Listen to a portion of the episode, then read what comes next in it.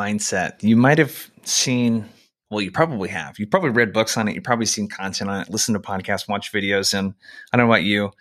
I feel like a lot of people talk about mindset in a really kind of hokey pokey way that isn't really backed by science or, or, or that isn't practical. And today we're going to do the opposite of that. We're going to talk about mindset hacks that you can use to crush your sales goals. And we're going to be talking to three time President's Club winner, Andy Mewborn. Before we get into the episode, you're listening to Outbound Squad. My name is Jason Bay. Thanks for tuning in. We help reps turn complete strangers into paying customers. So if you're doing outbound, you're sending cold emails, sending cold outreach, making cold calls, you're a BDR or SDR, maybe doing that. You're an account executive, hopefully self source and pipeline, you're definitely in the right place. And we talk all about the other stuff that goes on in the sales cycle too. So discovery, demos, negotiation, closing deals, all that kind of good stuff. I'm super excited for our topic today because uh, Andy, he's someone I've gotten to know a little bit over the past couple months, and uh, honestly, I just really enjoy talking to him. I feel like we had a really good rapport. We talk about his career. So he was a three-time President's Club winner at Outreach, and he joined early on. He was in the product team and then went through customer success, and he's been an engineer before and then he was in enterprise sales. So he's, he's had quite the career journey, and now he's the founder of a couple companies. He just recently sold a software company, and he's going to talk uh, first about how to be a clear thinker. So how to problem solve effectively and how to learn very quickly. So there's a meta skill learning how to learn that really accelerates the outcomes in your sales career. When you can learn two, uh, new techniques, excuse me, really quickly and apply it. When you can learn new personas, new messaging, all of that kind of stuff and quickly apply it, it's one of the best meta skills that you can have. We're going to talk about personal brand. And I think one of the things that he really specializes in is, you know, how do we, like, what is the importance of having a personal brand, how it can help you, and then how to get started. You know, so posting on LinkedIn, creating content, that sort of stuff. And we talk a lot about confidence. He talks a little bit about chat GPT. I mean, we talked about all kinds of stuff. If you suffer from any kind of perfectionism or imposter syndrome or caring too much about what people think, I feel like I'm talking to myself here. You're definitely going to enjoy the episode. Uh, before we get to the interview with Andy, make sure to subscribe, rate the show, all that kind of stuff on Spotify and Apple Podcasts so that more people exactly like you can check out the episode and we, so that we can continue getting great guests on. That's all I got for you. Thanks for tuning in. Hope you enjoy the interview.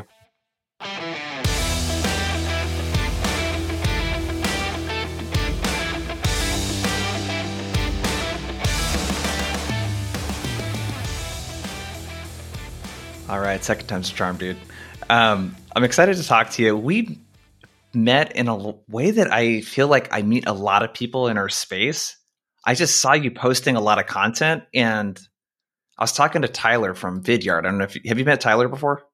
No, I've never met Tyler. What's up, Tyler? Whoever, yeah, yeah, maybe you should meet. Marketing at uh, Vidyard, and like okay. I've kept in touch with him, but I was ta- catching up with him earlier today, and I was like, I feel like we've been keeping in touch because I see you all the time, but we haven't talked in a really long time, actually. And like when we yeah. first met, it was kind of one of those things where, oh, I see this guy's content a lot. Like we should just jam, you know, on a on a podcast. Yeah. So we've talked. Yeah, it's uh, it's good to have you here, man. Yeah, thank you, man. I'm I'm excited. Yeah, this is uh, we've chatted a couple times, and I, I wish we recorded the last conversations we actually had because they were just yeah they were awesome. Uh, is so now I just record every conversation I have, like I try to, because I'm like, shoot, I said some cool stuff that like I need to write about. And as as you know, as you do more content, yeah. Like, your mind becomes like a hook machine. You're always thinking in hooks, you know? Yeah. Uh, at least I do, because maybe I'm a weirdo, but like that's how I think. So I'm yeah. always like, dang, that was something good that like I should write about later and then I forget. And then, you know, you go out and you're like, what was that one thing? And you're just like, shoot, I should have wrote it down. Well, let's that might be a good place to start at, um, because you. What sticks out to me about you is that you've done so many things, and that's. I used to look at I. I relate with you a lot in that area because I started in B2C sales. I was a marketing director for three years. I've been a sales leader. And mostly what I've spent the last decade doing is running businesses and all different kinds of businesses, like starting construction industry. And then it was like consulting, which is a lot of different things, and now sales training and coaching. And you have a I don't know if it's I would say similar type of background, but similar in that it's like you have a very broad experience. How do you feel like that's kind of shaped like what you're doing today? Maybe start by telling us a little bit more about what you are up to these days. Yeah. Uh, so I'll start with something that a mentor once told me, which was, you know, th- his name's Matt Shobe, super awesome guy, sold a company to Google, friends with, uh, like good friends with Dick Costolo, the ex CEO of Twitter. mm-hmm. You know, so, uh, you know, we were on a walk one day. And while we were on this walk, I asked him, I was like, what do you think, like, the greatest leaders and entrepreneurs, you know, what's their secret? And he goes, they're like a T shape. And I go, what does that? I don't get you. What does that mean? And he goes, a T shape is when they're good at a lot of, they're better than average at a lot of things. Yeah. But they're the best in one area. Right. But everything else, mm. they're better than average. So they don't try to be the best at everything. They know they're best at one thing, or they try to be the best, but then everything else, they're above average. And so um, that kind of stuck with me, right? Because I've always been a person that's always followed their curiosity you know? And so for me, that worked out, right? Because when I find something I'm interested in, I also get very obsessive about it. So, and I yeah. get obsessive and I dive in and I learn everything. I read all the books. I, I take action more importantly than read all the books. And I dive in and I make mistakes and I do stupid things because uh, that's what it takes. And you feel like you suck, you know, when you're doing it. But guess what? That's part of the process. Um, yeah. So that, but that, you know, when you're obsessed with it, you just get through all those points. So yeah, um, going into, you know, I've always been like that, follow my curiosity. And, you know, my career, it's been like that too, where I studied engineering, electrical and computer engineering. Um, you know, right after school, then I, I, moved down to Chile, South America, started a solar business. We went through like the Y Combinator of uh, South America. Did that, came back, pretty much joined Outreach, you know, uh, was one of the early employees there. And then, yeah, even while I was at Outreach, I would follow my curiosity and I would, I would lead you know, team. I started in more customer success side, and then mm-hmm. I moved, and then and product side, right? And was pretty much doing everything when I started there, which I loved because I love that zero to one phase. Because guess what, you get to do a lot of different things and learn a lot, right? Um, and so yeah, started there, and then kind of I just learned every piece of the business just because I was curious, and I tried to get as good as better than average in a lot of the parts of the business. Um, and while doing that, I always started my own side hustles, my own apps, my own, you know, businesses. And I just kept that going just because I was following my curiosity. Um, so that's a little bit of background what I, what I think about the whole, um, you know, trying different things. And if if people listening to this, if they haven't already, there's a great book called Range that you should read, and it's it's basically about why like um, I forget the title. It's like range, you know, why you should try and be a jack of all trades in this day and age or something like that. But it's more a parenting book than anything. Uh, and it talks about like letting, you know, uh, why people who were kids who are let to do a lot of things are typically a lot more mm-hmm. successful. Um, right. And so great book. It's actually a parenting book in disguise, believe it or not. Most people think it's a business book, but yeah, it's, it's a really good book. Um, that preaches the importance of actually like following your curiosity, learning a lot of things. But, anyways, um, going back to that, what am I doing now? Um, and then enough about me. I want to hear from you, Jason, because uh, I talk a lot. So, uh, but I'm just making sure I give all the give all the background here. What am I up to now? Uh, a couple things. My main, you know, mainly what I'm doing now is um, I am building a new software company. I recently just sold one called Taplio um, and now working on a new SaaS. Uh, actually, working on fundraising right now, which we can get into, which is a lot like sales, believe it or not. Um, but yeah, and then building that, and we're going to launch in a couple months here. And uh, you know, my my goal there, my mission is just to build one of the greatest companies ever. Uh, and so I'm obsessed with doing that, and we'll eventually get there. And you know, fundraising, and that company is going to be called Distribute, and it's essentially going to help uh, turn all of your team into mini marketers, at least your customer facing folks. So, um, so that they can own more of the marketing process and, and create more content and get conversions off of those. So that's going to be the idea, uh, or that's what we're building now. Um, yeah, and that's pretty much where we're at. And then Brand 30 I run, which is a, a community of over 4,000 people that helps uh, you start generating leads on LinkedIn via content. So yeah, yeah, that's where we're at, Jason. But enough about me, man. Uh, let's talk about you, my friend. oh God. yeah. reverse therapy session. Um, yes, yes. I, so th- what you said reminded me of a quote I love from Chase Jarvis, and it's uh, specialization is for insects. And mm. I mm-hmm. totally relate with you on there's a brilliance to Tim Ferriss's work, I think, in this area because his whole thing is like 80 20 rule. So, how do you get into the top 20% of something really quickly, like the minimum effective dose? And I think that like looking at your life is really interesting, like that too, where it's, hey, I want to be really, really good, world class in a few areas. For me, that's what I do for business. And like the type of husband I am. And then when I'm a dad, it'll be the type of dad that I am. It's probably those two big buckets. The rest of the stuff like snowboarding, I'm not trying to be an Olympian, but I want to be in the top 20% of it because then it gets really fun. You know? Yeah. And I think that yeah. where I'm kind of going with that is that that is like a meta skill. You know, being able to pick up stuff really quickly and then having curiosity around learning stuff, I'm sure is what's made you so successful, especially when you were in sales full time at Outreach, where you're bringing in all of this experience as an engineer from customer success, from product, from all of these different areas, I'm sure has had a huge effect on like your ability to really connect with customers. You're building products now. What do you think? Yeah. Yeah. I would say like you're spot on there. And um, you know, I would say one thing that you hit was like being able to learn quickly is a skill, right? And mm-hmm. so my wife and I and I always talk about this, but like I went to engineering school, like it set me up for success, and I, I, and I don't say that because it taught me how to code or it taught me how to like do a bunch of crazy math that you know I still uh, totally forget how to do. But what it really taught me how to do was to think and be a clear thinker. Hmm. And I didn't just say like to think, but be a clear thinker right? And what I mean by clear thinking is how do you take a problem, how do you break that problem down into, you know, its its its elements and then say, okay, well, before I dive into this, I need to learn this, this, this and this, right? And you, how to break up things in order to solve them, right? One big problem into smaller pieces. So I would say that's really what it taught me, right? And that's what people say. Like, do you use your engineering degree? And like, yeah, I do some code stuff now. Like when I'm building, you know, making sure things are running okay.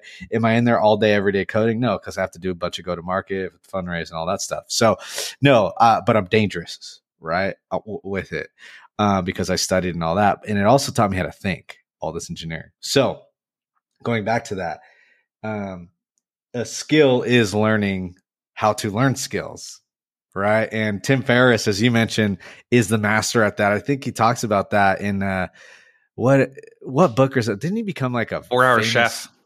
Yeah, four hour chef. He became he yep. talked about becoming like a tango dancer too when he was in Argentina and he learned how to become yeah. like pro in like a year where these other people have been doing it their whole lives.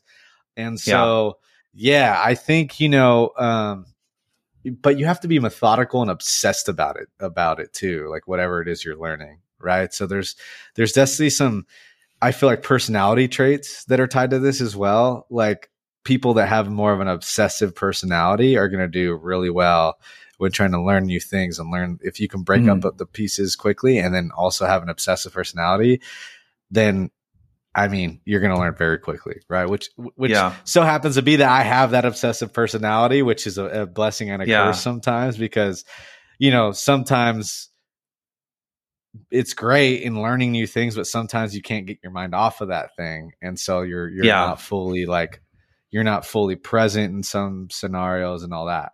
So yeah. yeah, it's a blessing and a curse, and you know, I would never say, "Hey, you should always be obsessive" or whatever, because there's some there's some disadvantages it to it too. Yeah.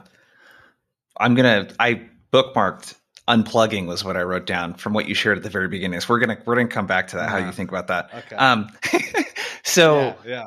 Um, I think this is a good place to spend some time because if, if a rep is listening to this, you know, or a, a, sales leader, and a lot of times the the people that are gravitate towards our content, they happen to be in kind of the earlier parts of their careers usually. So within the first five years, let's say, of their sales career. Yeah.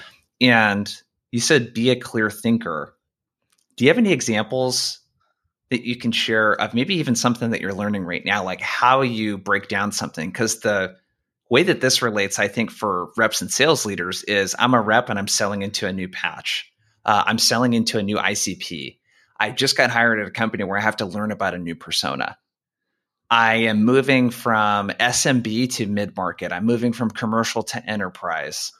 Whatever it might be, how do you like what's the process if you had to unpack it to like break something yeah. down just to make it a little more malleable for people? Yeah, the the first thing I would do so in that scenario, which eh, this isn't uncommon, but to break something down, you have to study first what is being done right? And study the mm-hmm. habits of other people. So what I would say is like, look at the person that's done what you've done. And act, you know, t- Tim Ferriss talks about this. Tony Robbins talked about this, right? Learn from, they get the best coaches, right? Learn from the best. So pick the best person at your company that's done a hard patch, you know, whatever, whoever has the most relatable experience and study them obsessively. And I'm not saying join one call of theirs because that's one data point right? You want a bigger sample size. So what I would do is I would literally like at outreach when I first got thrown in like enterprise sales, I would literally listen to people who've been in the game the longest and who I thought were the best, not because they had the highest number, because sometimes that's a lot of look in sales. We can have a whole nother conversation about that. But like the people that I knew genuinely had the foundations and were masters of the foundations of sales per se right? Because what you're really trying to master is what the foundations are. So you pick the person based who you think is the best on the foundations, right? Not who can use some new tool the best or who can use some some ZoomInfo or outreach the best with great products, by the way, but like who just has the foundations of what you need for this role the best. And then study them obsessively. Don't listen to one call, listen to 10 calls, listen to 20, listen to every call they've done over the past month, right? And then you'll find you'll be able to bucket your own kind of trends that you see or habits that they do that te- that start to resonate with prospects right? So you may say oh this person before they end every call they do this little thing. Or when they start every call they do they add this some sort of credibility so that people start listening. Or that they do this little thing. So it's not looking for who everyone else thinks is the best. It's you understanding what are the foundations of this and maybe you you you ask the best what are the foundations? And then you go on seeking the persons that are foundations at the best not just the the clear winner in one little s- small area right? So that's the first place i would start. Um, and then you kind of talked about clear thinking which is like when you're learning too like there's this quote that that i really love uh, from Charlie Munger, which is he says something like, "I never allow myself to hold an opinion on anything that I don't know the other side's argument better than they do." Yeah. Right. And what I I interpret that as is like seeing both sides of like, okay, this side may think this is the best way to do it. This other side may think this is the best way to do it. It's a complete opposite way. But having an understanding of both sides before you form that opinion, I think is also very important, right? When you're learning mm-hmm. something new, the a top rep over here may say one thing and a top rep may have another way of doing things, but understanding both before you're like, oh, this is the best way. And so can I, can, like, I, can I ask you yeah, real quick on ahead. that? How do you yeah. determine if something what are you using to detect if something is a personal preference versus a fundamental difference in belief. So, an example of that would be cold email. People generate yeah. meetings off cold emails. You look at one rep, they write emails that are over 100 words, which we're quote unquote not supposed to do now, yeah, over 80 words, let's say. And you got yeah. one rep that writes 50 word emails. Both of them book meetings one saying it has to be under this, one saying it has to be under that. To me, that's a clear, like, oh, there's personal preference here. And if we step back, we could probably look at fundamental things that both of them are probably doing that are similar. It's probably more about the other person and less about themselves. It's probably got some yeah. sort of reason why they're reaching out in there, maybe some sort of social proof. How, but my question is, how do you recommend or how do you detect whether something is a someone's personal preference versus looking at what are the fundamental things that maybe two people accomplishing the same result might have in common. Yeah. So in that specific example, let's look at the cold email. Should it be short or should it be long? And let's look at both sides, right? Should it be short? Yes, short works. Great. Does long work? Long also works, right? Mm-hmm. So I've booked cold email. I've done long emails. They work. But here's the thing. When you look at the foundation of this, both work, right? Because both have worked in the past. The reason some people say write short, right, is because before you could write a good long email that's engaging, you have to be able to write a short one that's engaging. So as I think through that, I say, okay, well, can I write a short one that's good? No. Well, then why the hell would I write a long one? Try and write a long one that's good. Yeah. Right.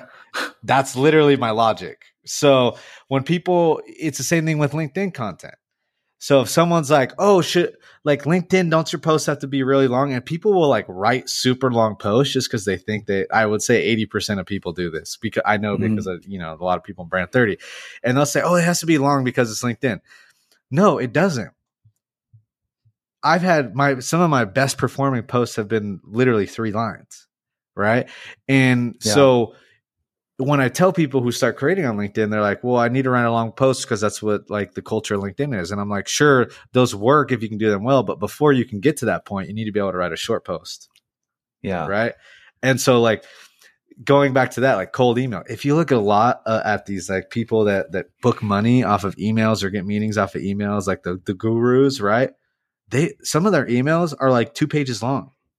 But guess what? They have a format and they know that this email works based on practice because first they start with an engaging story and then they put a photo and then blah blah blah blah blah right? So those emails work right? Of not know if you know i'll tell you because i've bought stuff from them you know you probably yeah. have too that are like long and engaging.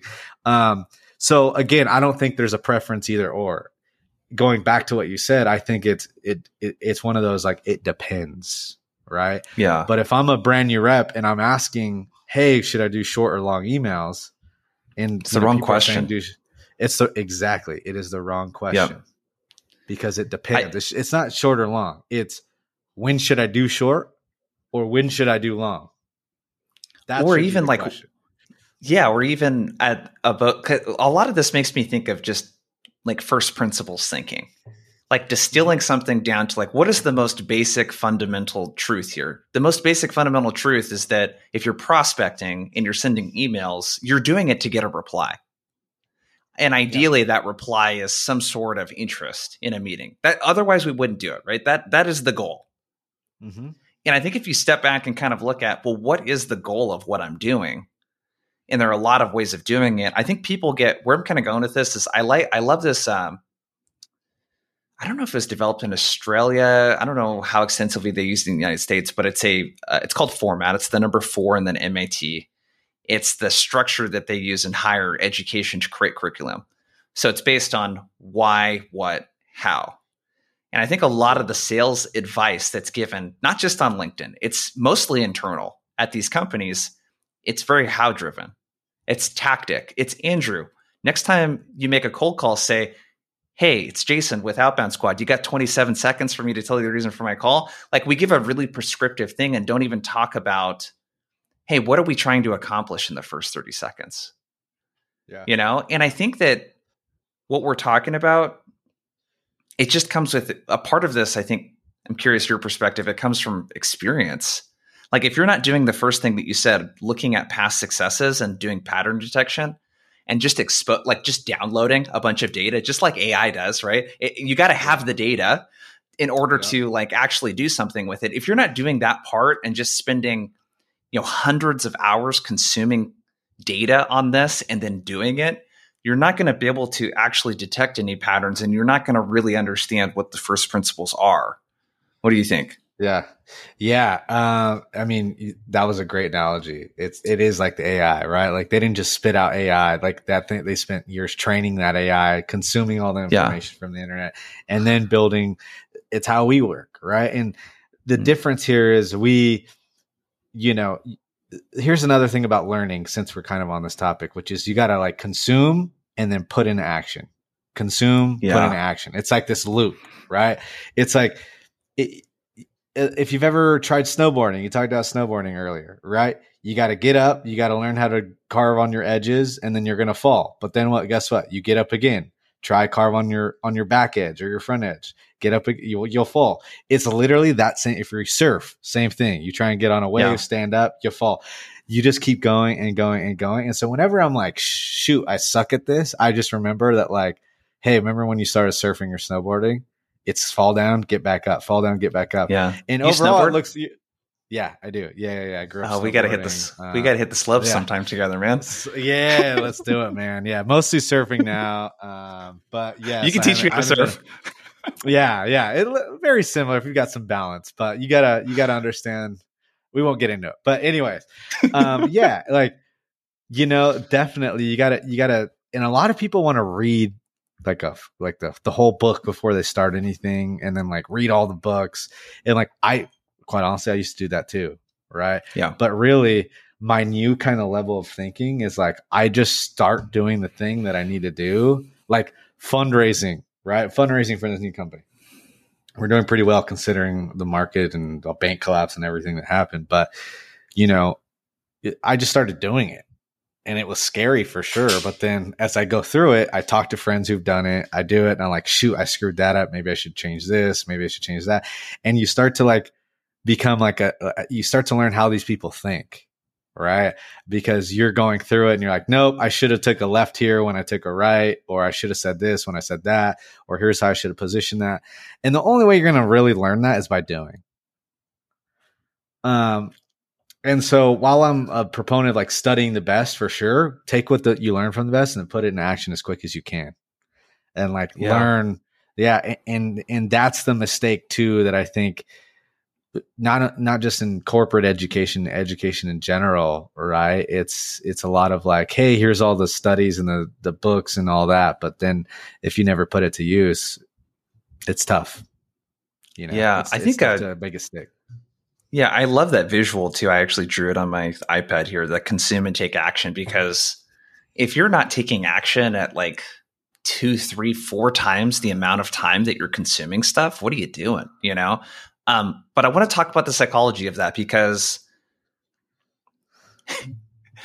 so what we both have in common that a lot of people listening to this won't is that we've both run businesses before. And I don't know if you have failed businesses. I have failed many of them. This is the only business I've run that's been like that's made it. Oh yeah, dude, tons. you know, yeah. So I been, yeah, yeah, we can talk about. And they weren't like yeah, massive failures. It's just yeah, they weren't like massive failures. It was just it never really gained any any kind of steam. Correction. And yeah. what I think is important to talk about is that like what it sounds like you have here is your ego or whatever you want to call it is at a place where you can do that.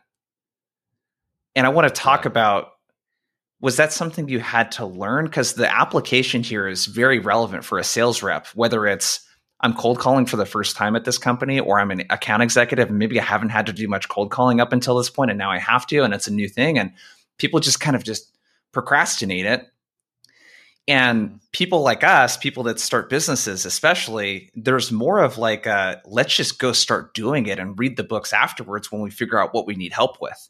Or if you're smart, which this is something I'm learning how to do because I've been really dumb in this area, is ask people that you know that are very successful at this for guidance.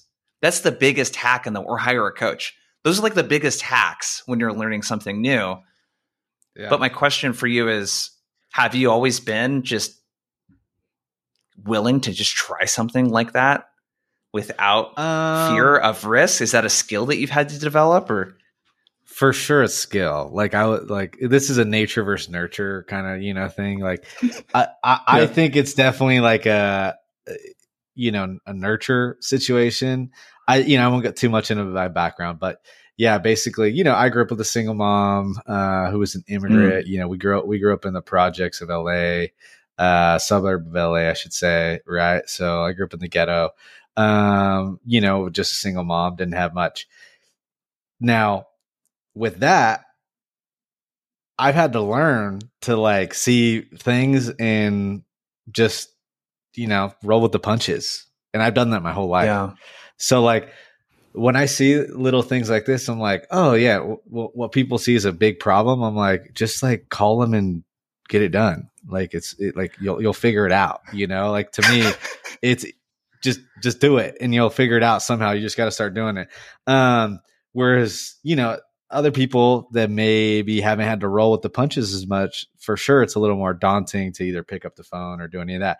So going back uh, to make it about the audience, right? It's like you have to put in the reps, I think, sometimes to gain some confidence. And like confidence, uh, unfortunately, isn't, in my opinion, gained overnight. You know, like there's typically some trigger event or some series of events in which you develop this type of confidence. Think of cold calling. Like, you know how scary that is? The first time I cold called was like, holy shit.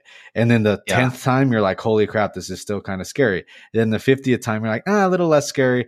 And then the 100th day you do it, you're like, this is a breeze. This is just like, I've got my, I've got it down, you know? Yeah. Um, and it, it feels like riding a bike. And so again, you, you know, it comes with going through the motions of that. And I think, most of what the gurus won't tell you about confidence or any of that is like, yeah, you like you said, this business worked, but how many didn't work before this? Same with me. Like people see the the big highlights or whatever, but guess what? Like I've had so much shit that's failed and like done nothing over the past like 10 years, you know? Um and maybe my fault for not talking about it, you know, because sometimes we're more likely to share stuff that works versus doesn't. Um, that's a problem that, you know, I think we all have. Personally, I mm-hmm. probably should get better at that too. Um, but yeah, overall, I think it's definitely a nurture thing. And, and, you know, when people say, oh, enjoy the process, like this is really what they mean, right? Is like learn to understand under the hood that you need to, you're to suffer and you're to not hit the home run every time you're to do this. And that's what keeps people, like some people stop because of that, right? And then the ones that keep going are the ones that get over that hump and you've probably seen that like uh that graph that's like it, it's like a you know flat flat flat flat flat and it says this is pointless at a certain yeah. point, and then right after that it like shoots up you know and you start compounding mm-hmm. your skill or whatever that's literally how I would depict this whole situation, right? You're to feel like, shit, I'm not doing anything for a long time. And then something's to click and you're to hit that movement. Um, just like LinkedIn, man. Like you've probably seen that happen at a certain point. I saw that happen just past December you know, uh, where something clicked. We can go into that too if we want to have that convo. But um, yeah, man, it's, I've, it's always happening when you're doing new things. Yeah. I think self esteem is a really connected part to this. And where I'm going with that is uh, let me know, correct me if I'm wrong it seems like you get your self esteem from the stuff that's more under your control. So, like the process you said, like learning stuff, it seems like you're more thinking more about that and less about what people are going to think about you if you fail. I, I think that uh, like sales is one of those things where it's it reminds me. I used to do stand up comedy. You have to be willing yeah. to fail in front of people. So that's yeah. like failing on a cold call. That's failing in a cold email. That's failing on a sales call. Those are the worst, dude. When you're in a like learning how to do sales and running sales calls and you suck. And, yeah. and like you're wasting someone's time. You know what I mean? Like it sucks, dude. Um, is any of that accurate what I said, or or does this stuff kind of bother you a little bit, or like I I think of like it, it's just what I hear is it seems you tend to really focus on process and stuff that's like more in your control and less of the stuff that's sort of not in your control. There's a there's a great quote on this, and I speak in quotes just because like uh, I, I love those, quotes. Those really, yeah. Well, you haven't uh, shared any cheesy quotes so far. That's that's why I like yeah. them. Yeah, yeah. I'll, I'll do some no. Talladega Nights quotes in a minute. But oh, those are great. Um, so there's you know in your 20s and 30s you worry about what other people think. Yeah. In your 40s and 50s you stop worrying about what other people think and then finally in your 60s and 70s you realize you were never people were never thinking about you in the first place yeah so you know that that kind of sums up my thoughts right is like how yeah. do i think like the 70 year old in this case yeah that's the hack right is to accelerate that curve yeah that's the hack is like you realizing that people aren't thinking about you they're thinking about themselves. And like, sure, they'll troll and be like, "Oh, this guy's lame," da da da da da. Or this guy, you know, when you start posting on LinkedIn, you're very worried about it. Um, but how do how do you get to the point where you don't care what they think? You put in the reps, just like what we were talking about. Like, it's not going to happen overnight. Some people have that natural, like, uh, they've never cared. Uh, I feel like that's very very rare. But like, yeah, of course I cared right at the beginning what people thought of me, what my coworkers thought of me, of course. But now, as I went on, I didn't give a shit because you put I put in the reps enough to be like, you know what? You realize that they don't like they can make fun of you or whatever, but they're thinking about themselves and they're kind of projecting. They may projecting like they make fun of you for posting on LinkedIn. They're probably like thinking in their heads, maybe I should do that one day. Yeah. And they're like validating themselves not doing it by making fun of someone else, right?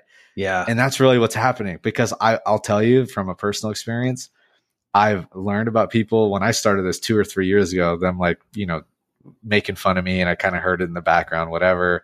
And then now that same person a- is asking me, Hey, how do I like grow on LinkedIn? You know? Yeah. So like, it's so and- lame, right? When people do shit Yeah. like that. It's yeah, it sucks, but you know, but Yeah. you know, you want to be a bigger person. I don't care. I'm like, and I tell them everything that I would tell you. I tell them the same thing. Yeah. Hey, you know, and because you know, it sure to me, it showed maturity. It showed like, hey, they've kind of Mhm. realized that like, hey, they need to, you know, it's important. Um, and he goes back to that other quote. It's like first people think you're crazy, and then they follow, you know, whatever that Steve Jobs quote is. They think you're, you know, yeah. um, and so, yeah, I, you know, so I guess our hack and kind of the to close the loop on this, it's like realize that people aren't ever thinking about you anyways. They're thinking about yourself. Yeah. And what you're what you're creating in your head is that little narrative of like, oh my gosh, this person's thinking this, this person's thinking this. They honestly they're thinking about what they're eating for dinner. They're probably not thinking about you. And if they are, it's probably 24 hours max, and then they move on to the next thing. Especially Yeah. with social media and stuff today, you know, like they're on to the next.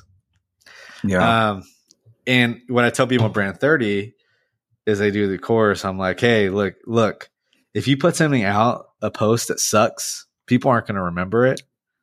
And if you put out a post that's great, they will remember it. So you win either way. yeah. And they probably won't remember it for very long.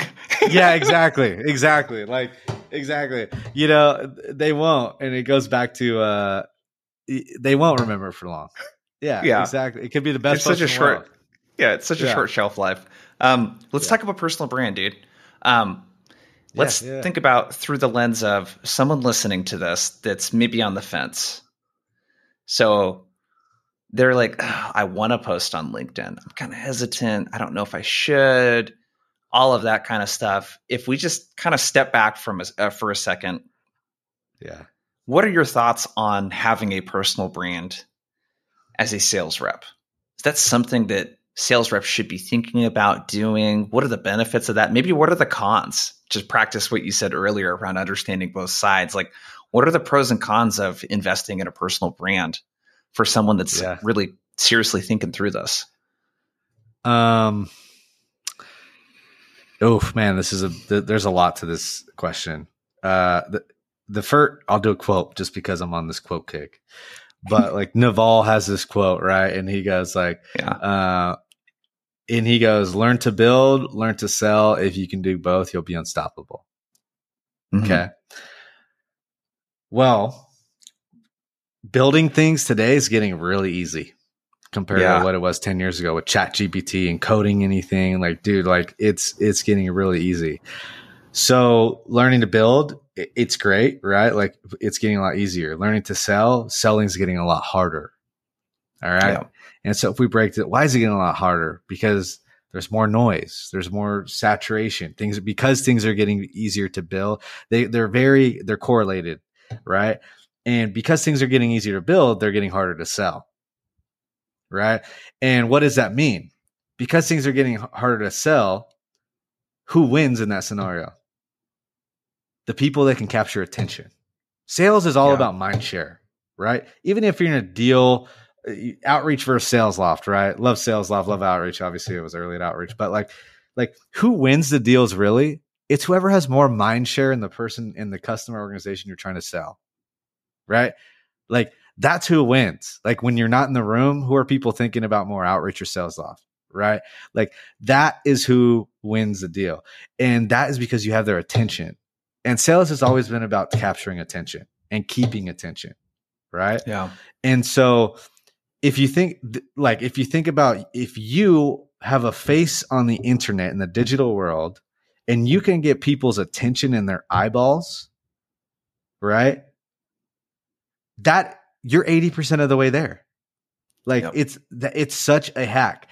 However, you can't get that hack overnight. Like this is where it comes down to like the real athletes in the sales world are the ones that understand like the top athletes in the sales world are the ones that understand that you need to have, you know, an audience online and people's attention.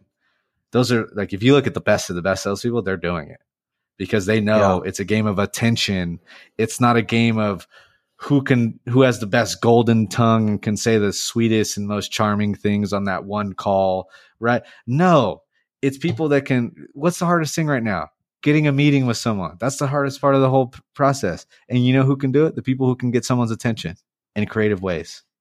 Well, if you if you could put sales rep A and B next to each other and run a test, and you could tell me that in with one LinkedIn post, someone could grab the eyeballs of 50,000 people. And rep B was going to try and do the same thing with cold email and cold calling. Who are you going to have put pick on your team? I know who I'm picking.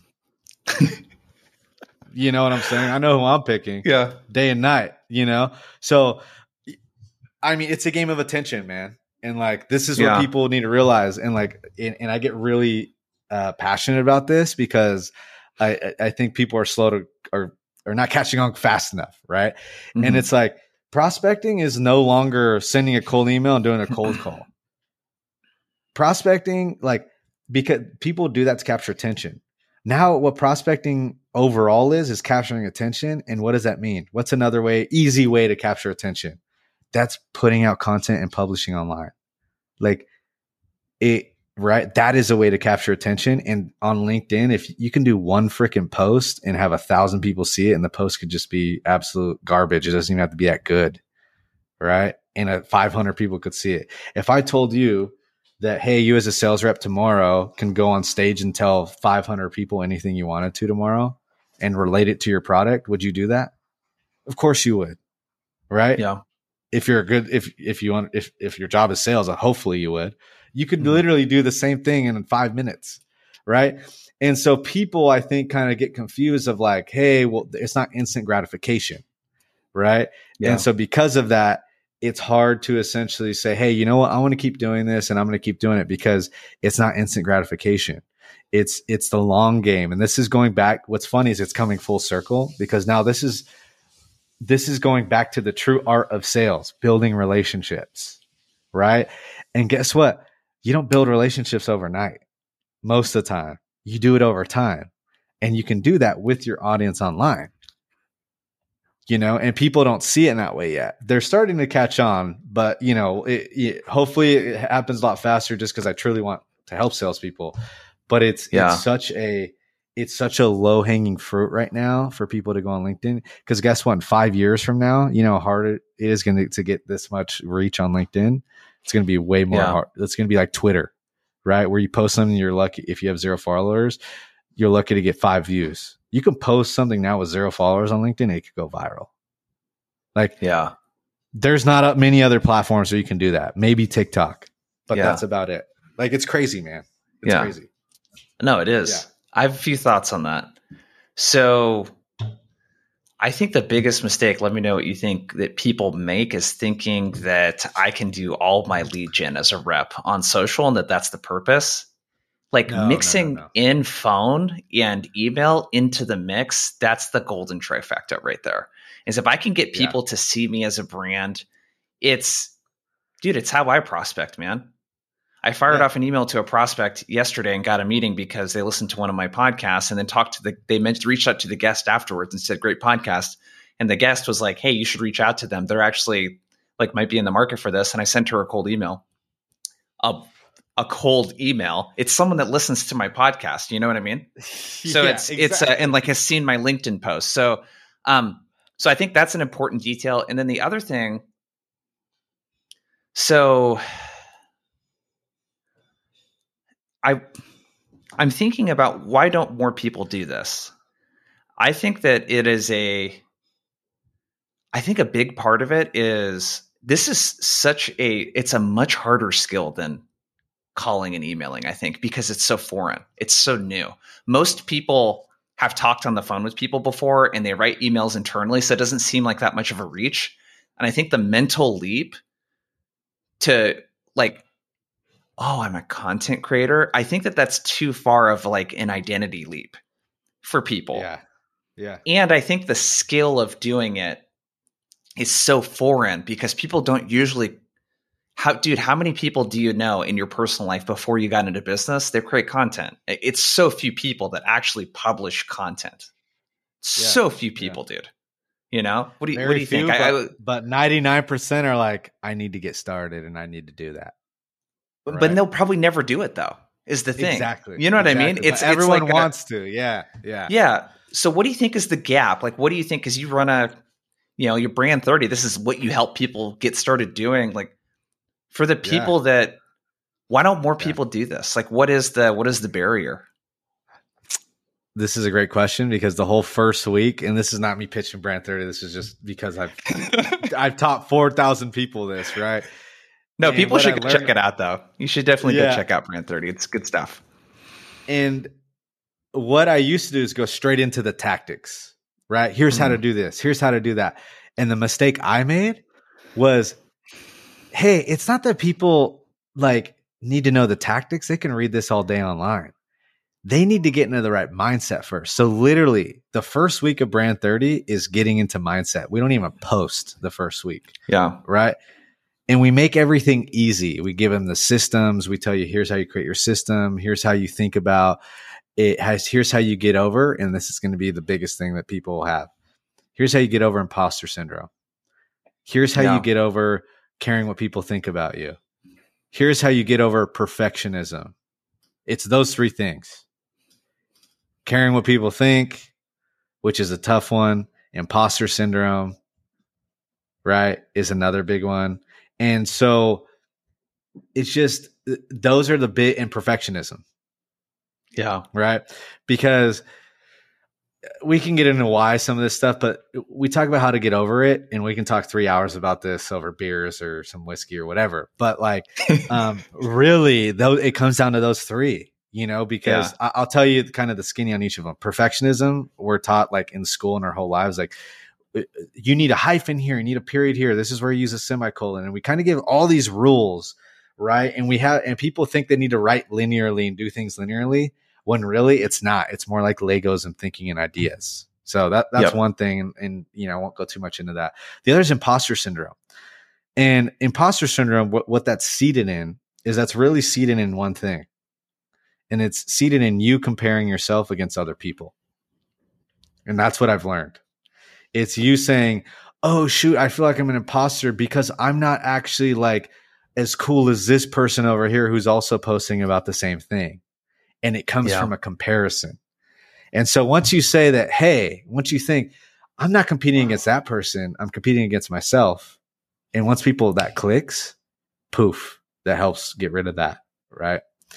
And that's imposter. And then there's the part about caring what other people think and that comes from just a lot of repetition and just putting stuff out there and realizing that like yeah people are going to judge but really they're still thinking about themselves the whole time I, I don't really have a solution to that other than putting in the reps as we talked about yeah right like i, th- I can't tell I think, you something uh, you yeah. have to just do it yeah i think I love this, by the way. I think one thing that's important to note is that I don't know about you, I still deal with all three of those things all the time. Mm-hmm. Like I have perfectionist Dude, tendencies um, yeah. imposter syndrome on a weekly basis in some various form. I think the key though is to just acknowledge it and be aware of it and not allow it to de- debilitate you in any kind of way. It's like you're gonna yeah. this stuff is gonna come up, you know. Um, yeah, I want to be mindful of time here. We've talked about learning, we've talked about confidence, we've talked about personal brand. What do you think for a rep that's listening right now or a sales leader that's thinking about any of the stuff that we've talked about? What are like one or two things that they can do to take what they've consumed and put it into action. Oh, this is good. Um, take the transcript to this, summarize it with ChatGPT. It will take you literally 10 seconds. And then say, hey, I listen to a podcast. I summarize this with ChatGPT. Here's some great thoughts on confidence, imposter syndrome, and whatever. Boom, and hit publish. There's something actionable.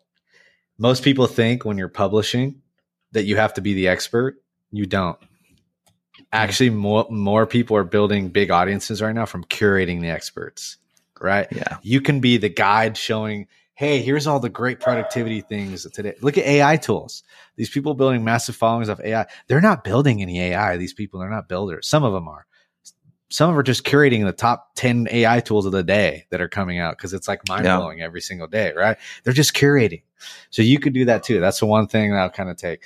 Uh, the second thing I'll, I'll say here from something actionable is like you know the first one was related to like start start hitting publish right you can do that it's free doesn't cost anything to do that um the second thing is like if you want to learn something new go find the person that you're going to learn it from and ask them if you Yeah. can learn from them like best thing to do right like i run ironmans you know, and I was like, shoot, I have four months to do this. I've never done it in my life. What did I do? I went and got a coach, right?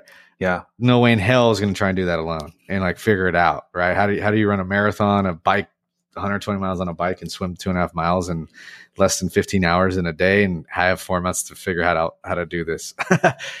get a coach, right? Like it's, Yeah. you know, get a coach to learn from or an accountability partner, right? Yeah. Like this is a hack too. Find someone who wants Yep. to do the same journey as you and say, hey, let's be partners. Here's each of our, here's the expectations that we will set with each other. I'm about to do this with YouTube. I'm going to find a YouTube accountability partner, someone that I can learn from and that will hold me accountable and I'll hold them accountable. Right. And so it's not going to be some million sub person, I, you know, right? It's going to be a friend that's also probably in the middle getting started, maybe a little bit ahead of me. But like, that's important. You know, find a find an accountability partner. That's what I would do if you want to learn anything, right? If it's posting on LinkedIn, find someone that wants to start with you, so you don't feel like you're doing it alone. Uh, and those are the two actionable things I'd give people to to do anything they want, right? Love it. So take what you learned, post a summary on LinkedIn. We'd appreciate it. And you're going to appreciate Yeah. it for yourself. and Yeah. then go find a person to learn from. I, uh, that's been my biggest weakness that I've been working on the last six months is if you really think about your network, your family, your friends, your parents, your coworkers, and the people that they know, there is someone in your network that can help you probably with just about anything that you want to get better at. Like it's there. Yeah. You just need to ask, you know? Um, where can people go to connect with you, man? I know you're doing a lot of stuff, but where's the best place to for people to learn more about you and what you do and all that kind of stuff? Just LinkedIn, man. Andy Mewborn, LinkedIn. Uh, shoot me a connect request. Uh, yeah, that's the best place.